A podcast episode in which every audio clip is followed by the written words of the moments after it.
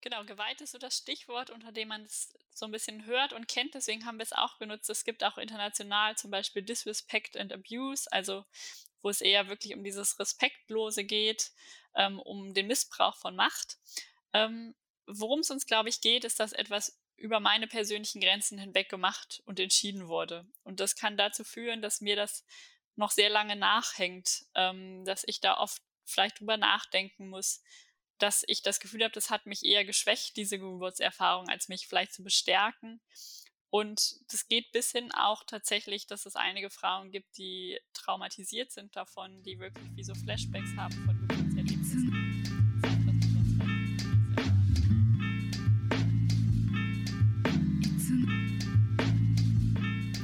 Gut vorbereitet, die Geburtsvorbereitung zum Hören. Der UMA Podcast, ein Podcast für mehr Selbstbestimmung während Schwangerschaft, Geburt und Wochenbett. Umfassende wissenschaftsbasierte Informationen sowie wertvolle Tipps aus der Hebammenpraxis. Wir sind Mirjam Peters und Julia Nolting.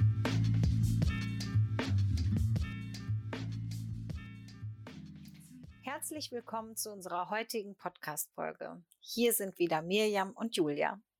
Am 25. November 2018 wurden vor 25 Prozent aller Kreissäle äh, Rosen abgelegt. Und ähm, vielleicht für diejenigen, die jetzt diese äh, Podcast-Folge hören und gar nicht wissen, was soll das eigentlich, dieser Fakt, ist es, dass mit dem Rosen eigentlich nichts Positives ausgedrückt wird. Das sollte kein Dankeschön sein, sondern da haben Frauen oder Paare Rosen abgelegt und äh, damit soll gezeigt werden, dass sie einfach in diesen Kreissälen Gewalt ähm, erfahren haben oder respektlos behandelt worden sind unter der Geburt.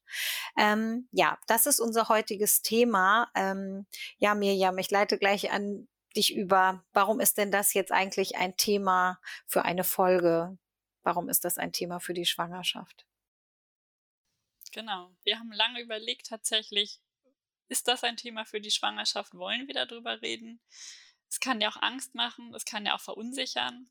Aber auf der anderen Seite denken wir, dass das tatsächlich so häufig ist, dass es relevant ist, auch in der Schwangerschaft drüber zu reden, weil man auch in der Schwangerschaft noch die Möglichkeit hat, da für sich das ein bisschen so zu gestalten, dass man das möglichst eben nicht erlebt. Und wenn man das Frauen und Schwangeren erst nach der Geburt erzählt, dann kann ich das als Schwangere nicht mehr ändern oder nicht mehr rückgängig machen. Und deswegen finden wir es eigentlich gerade wichtig, auch in der Schwangerschaft drüber zu reden, auch ähm, wenn es ein schwieriges Thema ist. Und für alle, die jetzt zuhören und denken, ich will da gar nichts drüber wissen, hat ja auch jeder die Möglichkeit, einfach das für sich abzuschalten oder vielleicht auch eher mit jemandem zusammenzuhören, sodass man auch drüber sprechen kann. Also schaut da auch auf euch. Ähm, möchtet ihr das hören oder in welchem Moment, in welchem Umfeld möchtet ihr das vielleicht auch hören? Es gibt inzwischen auch erste Zahlen zur Häufigkeit, also wie oft Frauen sagen, dass sie während der Geburt Gewalt erlebt haben. Und tatsächlich ist es so, dass in den USA das 17 Prozent der Frauen angegeben haben. Und für Deutschland gibt es erste Zahlen. Und zwar ist es so, dass da 20 bis 25 Prozent der Frauen sagen, dass sie respektlos behandelt wurden während der Geburt. Und es ist auch so, dass wenn man mit Hebammen über dieses Thema spricht, es so ist, dass ich keine Hebamme, die kenne, die sagt, sie hat das noch nie erlebt, dass irgendwie da Gewalt ausgeübt wurde, dass Frauen respektlos behandelt wurden und dass das einfach was ist, was immer wieder vorkommt. Ähm, und man fragt sich natürlich, warum und es geht dann oft so auf die einzelnen Personen auch. Und ich glaube, da ist uns auch nochmal wichtig zu betonen, dass das halt auch ein System ist, das sehr lange gewachsen ist, ähm, dass einfach auch ja, sage ich mal, im Krankenhaussysteme sehr alten Strukturen noch vorhanden sind dass natürlich auch Dinge wie Personalknappheit, Ressourcenknappheit dazu führen, dass, dass oft viel Stress herrscht, dass wenig Zeit da ist, dass sehr viel Druck einfach da ist. Und ja, die Geburtshilfe ist natürlich auch ein ähm, Bereich, wo sehr viel Druck ist, weil einfach Dinge sehr schnell passieren, nicht, nicht kontrolliert werden können. Es zählt ja auch so zu den, in dem Sinne zu den Notfallstationen, die eben immer ersetzt sein müssen, weil man es eben nicht, nicht steuern kann und das dadurch natürlich auch viel Druck ist und dass auch das natürlich was mit einer Ausbildung zu tun hat, mit einem System, in das man auch reingewachsen ist. Das sind, glaube ich, alles Faktoren, die man auch so ein bisschen mit berücksichtigen sollte. Inzwischen wird es ja auch medial aufbereitet in den letzten Jahren. Das heißt, es gibt immer mal wieder auch im Fernsehen, im Radio, in Zeitungen Berichte darüber, sodass das auch so ein bisschen ja, mehr an die Öffentlichkeit kommt, vielleicht dieses Thema.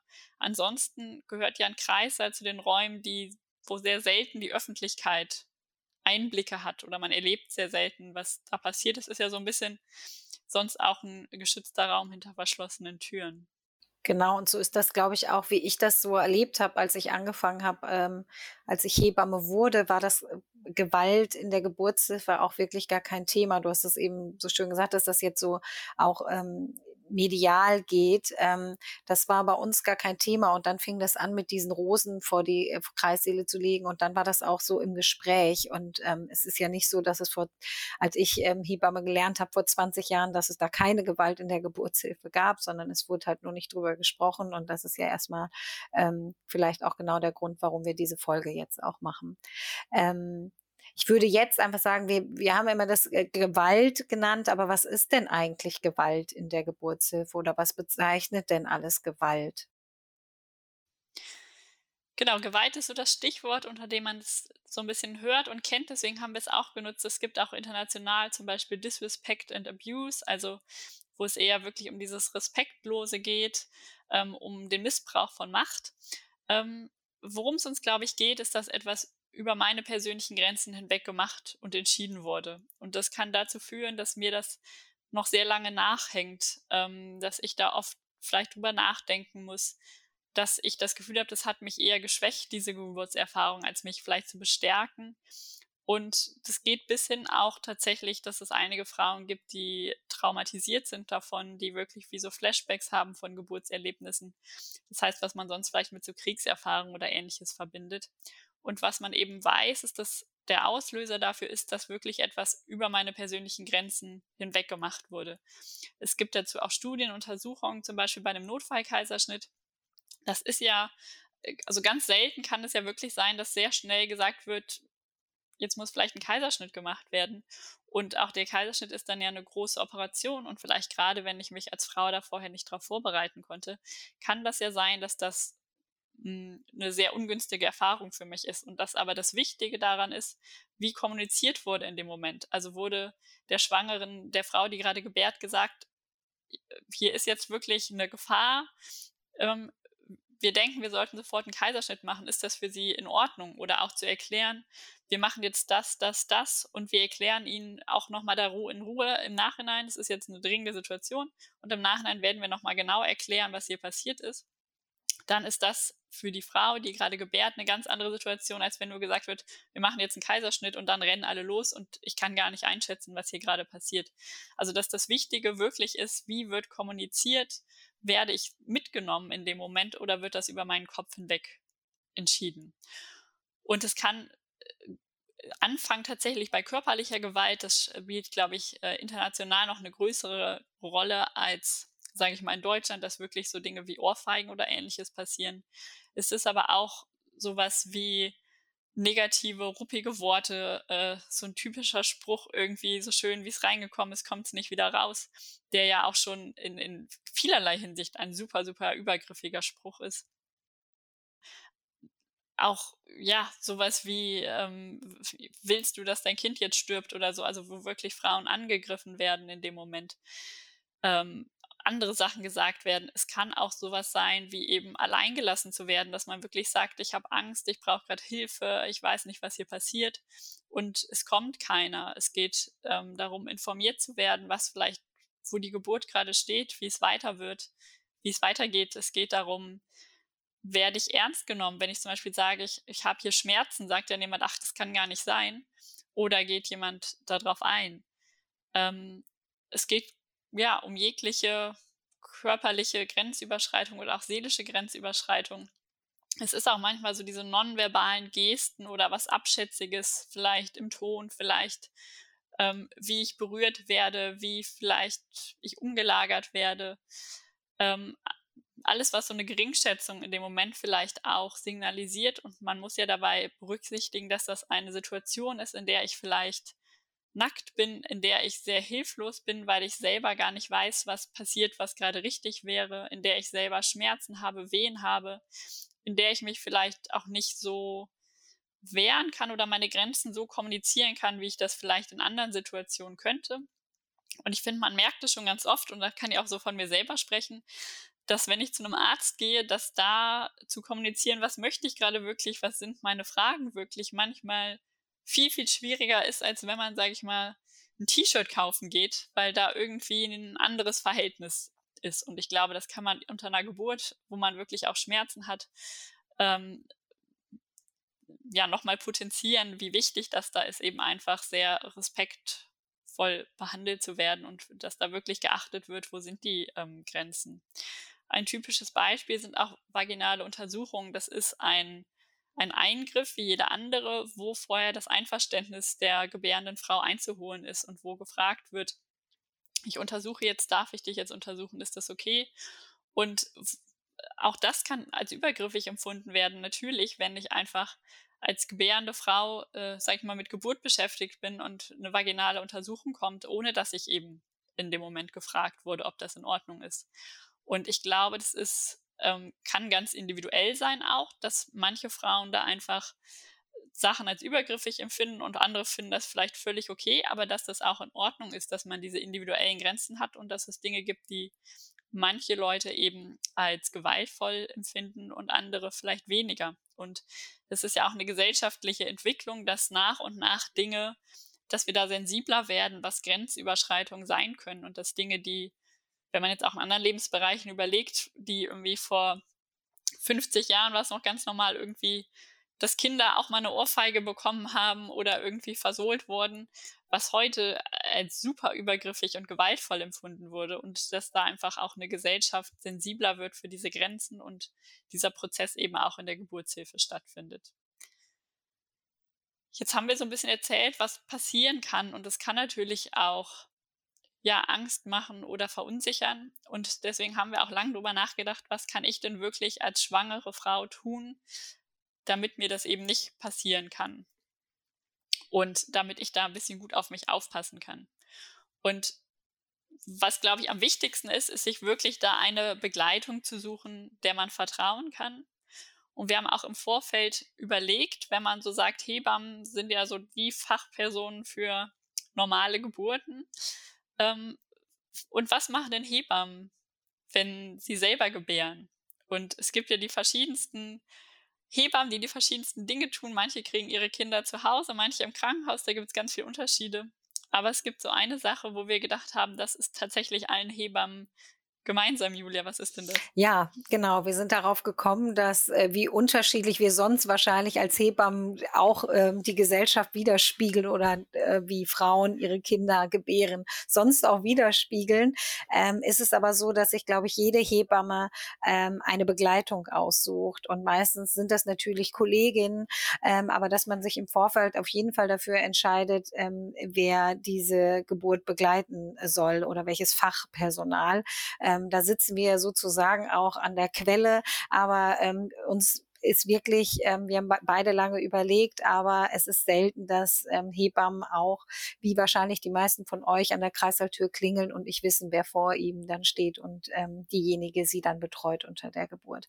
Das heißt, was für uns auch ganz wichtig ist, dass, ähm, und das hat Mirjan eben schon gesagt, dass man sich eine Person aussucht, die einen gut begleitet. Und natürlich ist uns klar, dass, ähm, wenn ihr jetzt den Podcast hört, dass das nicht allen, dass ihr nicht so an der Quelle sitzt, wie wir das zum Beispiel Beispiel als ähm, Hebammen äh, tun oder ihr nicht so viel Hebammen kennt oder die vielleicht schon ausgebucht sind. Aber dass es wichtig ist, dass man dann vielleicht auch darüber nachdenkt, ähm, was kann der Partner machen, wenn das eine gute Begleitung für euch ist, dass man guckt, ob ich, ob man noch eine Dula findet, die zur Geburt begleitet oder wir hatten auch überlegt, dass es ja auch eine gute Freundin sein kann. Also ich weiß das so von mir persönlich, dass ich manchmal eine gute Freundin mitnehme, wenn ich ähm, irgendwas machen muss, wo ich weiß, da bin ich nicht so resolut, aber ich habe eine Freundin, die die ähm, kann mich da unterstützen und äh, vielleicht nimmt man sie einfach mit, ähm, zu gucken, um zu gucken, wann werden deine persönlichen Grenzen überschritten. Das kann, äh, wie gesagt, das hat mir eben so schön gesagt, das ist sehr, sehr individuell. Und die Hebamme, die dich begleitet, die kennt dich ja auch nicht so gut, aber deine Freundin vielleicht oder dein, vielleicht ist es auch der Partner in dem Moment, ähm, kann, äh, weiß das einfach oder ihr könnt das im Vorfeld besprechen und ähm, könnte da eine gute Begleitung sein. Genau, für alle, die sich entschieden haben, vielleicht im Geburtshaus oder zu Hause ihr Kind zu bekommen, da ist es ja sowieso so, dass man vorher die Hebammen kennt, die einen begleiten werden. Und es gibt eben auch im Krankenhaus die Möglichkeit, dass man sich vorher eine Beleghebamme bucht. Die kommt dann mit einem zusammen ins Krankenhaus und bleibt dann auch bei einem, bis eben die Geburt zu Ende ist. Das heißt, in den Fällen weiß man vorher schon, wer bei einem dabei sein wird bei der Geburt. Und genau das ist auch das, was du meintest, Julia, das ist halt oft auch schon ausgebucht. Dann hat man diese Möglichkeit nicht mehr. Dann hätte man eben immer noch die Möglichkeit zu sagen, wer kommt wirklich mit? Ist, ähm, soll das nun mein Partner oder überhaupt mein Partner sein? Oder wer könnte da eben noch gut auch mich vertreten in einem Moment, wo ich das vielleicht nicht so kann? Und ansonsten natürlich auch ganz wichtig, der Geburtsort oder der Kreißsaal, wo ich hingehe, wie fühlt sich denn da das Personal an, wenn ich zum Beispiel beim Anmeldegespräch geben, nehmen sich die Personen Zeit, nehmen die Personen mich ernst, gehen sie auch auf Sorgen, Bedenken, auf Wünsche ein, die ich habe oder wird da gesagt, ja, wir machen das so, wie wir das so machen und man muss sich da so anpassen. Da kriegt man ja schon mal ein ganz gutes Gefühl, wie, wie auch ja, die Kultur in diesem Kreissaal ist. Und wir hatten es auch woanders schon mal erwähnt, es gibt von Motherhood diese Kreissaal-Landkarte wo man eben auch schauen kann, wie ist da die Kaiserschnittrate, wie ist die Dammschnittrate. Und ich finde gerade, dass so eine sehr hohe Dammschnittrate von irgendwie 15, 20 Prozent, die einfach ja medizinisch nicht begründbar ist, so ein Hinweis darauf ist, dass ähm, ja, wenn es keine medizinischen Gründe gibt, sondern das so gemacht wird, weil es immer so gemacht wurde, dann werden vielleicht auch eher andere Sachen noch so gemacht, weil sie einfach noch so gemacht werden. Also sich da wirklich sich wirklich Zeit zu nehmen, sich auch mehrere Orte anzugucken und zu schauen, wo habe ich das Gefühl, dass ähm, ich hier wirklich gut, gut behandelt werde, gut ernst genommen werde. Und sich da wirklich einen Geburtsort auszusuchen, an dem man sich ernst genommen fühlt. Und gerade auch, wenn ich vorher schon das Gefühl habe, die Begleitpersonen sind eher so zack, zack hier äh, und es wird gar nicht so auf meine Wünsche geachtet, dann sich nochmal zu überlegen, ist das vielleicht ein guter Ort für mich. Und falls doch bei der Geburt was passieren sollte, wo man sich danach einfach nicht so gut fühlt, wo man das Gefühl hat, es war nicht so in Ordnung für mich, sich wirklich selbst ernst zu nehmen, auch an alle Partner und Partnerinnen dann wirklich die, die geboren hat, ernst zu nehmen, ins Gespräch zu gehen, auch nochmal mit dem Fachpersonal in Gespräch zu gehen. Manchmal lösen sich auch da Dinge auf, wenn nochmal Sachen erklärt werden, dass man dann einfach da auch wirklich so schlechte Gefühle auflösen kann falls man das Gefühl hat, man möchte da nicht drüber sprechen mit den Personen oder man fühlt sich dafür nicht bereit, sich einfach wirklich anderweitig Hilfe zu suchen. Ähm, Rose of Evolution haben wir schon genannt, einfach auch als Ankerpunkt, um da Hilfe zu finden. Und ähm, ja, sich da wirklich einfach selbst ernst zu nehmen, sich selbst gut um sich zu kümmern, sich selbst gut zu vertreten. Und jetzt überlege ich gerade, Julia, wie wir nochmal den Bogen kriegen von dem äh, doch eher etwas schwierigen Thema ähm, dahin, dass natürlich auch super viele ähm, Geburten sehr schön und sehr respektvoll begleitet werden und dass es sehr viele Hebammen gibt, die sich ganz viel Mühe geben, dass ähm, oder ja auch diesen, diesen Beruf meistens gewählt haben, weil sie eben möchten, dass Frauen gut gebären können, dass sie schöne Geburtserlebnisse haben und sich ganz viel Mühe geben, das eben auch umzusetzen und möglich zu machen.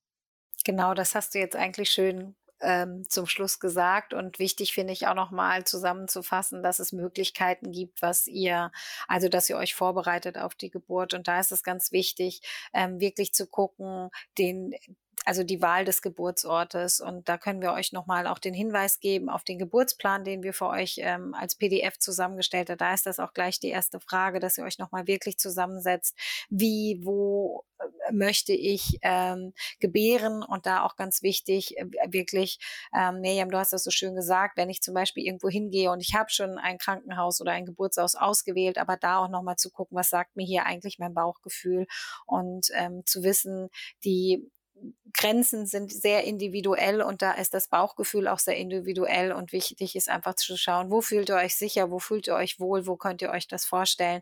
Also all diese ähm, Sachen zu entscheiden und sich die Zeit zu nehmen, ähm, da einen guten Ort für euch zu wählen. Genau, also das heißt, abschließend können wir nochmal sagen, hört euch vielleicht dann auch nochmal die Podcast-Folge des Geburtsplanes an ähm, oder andere Podcast-Folgen und ähm, wir freuen uns, euch dann in einer der nächsten Folgen wieder begrüßen zu dürfen. und sagen Tschüss für heute.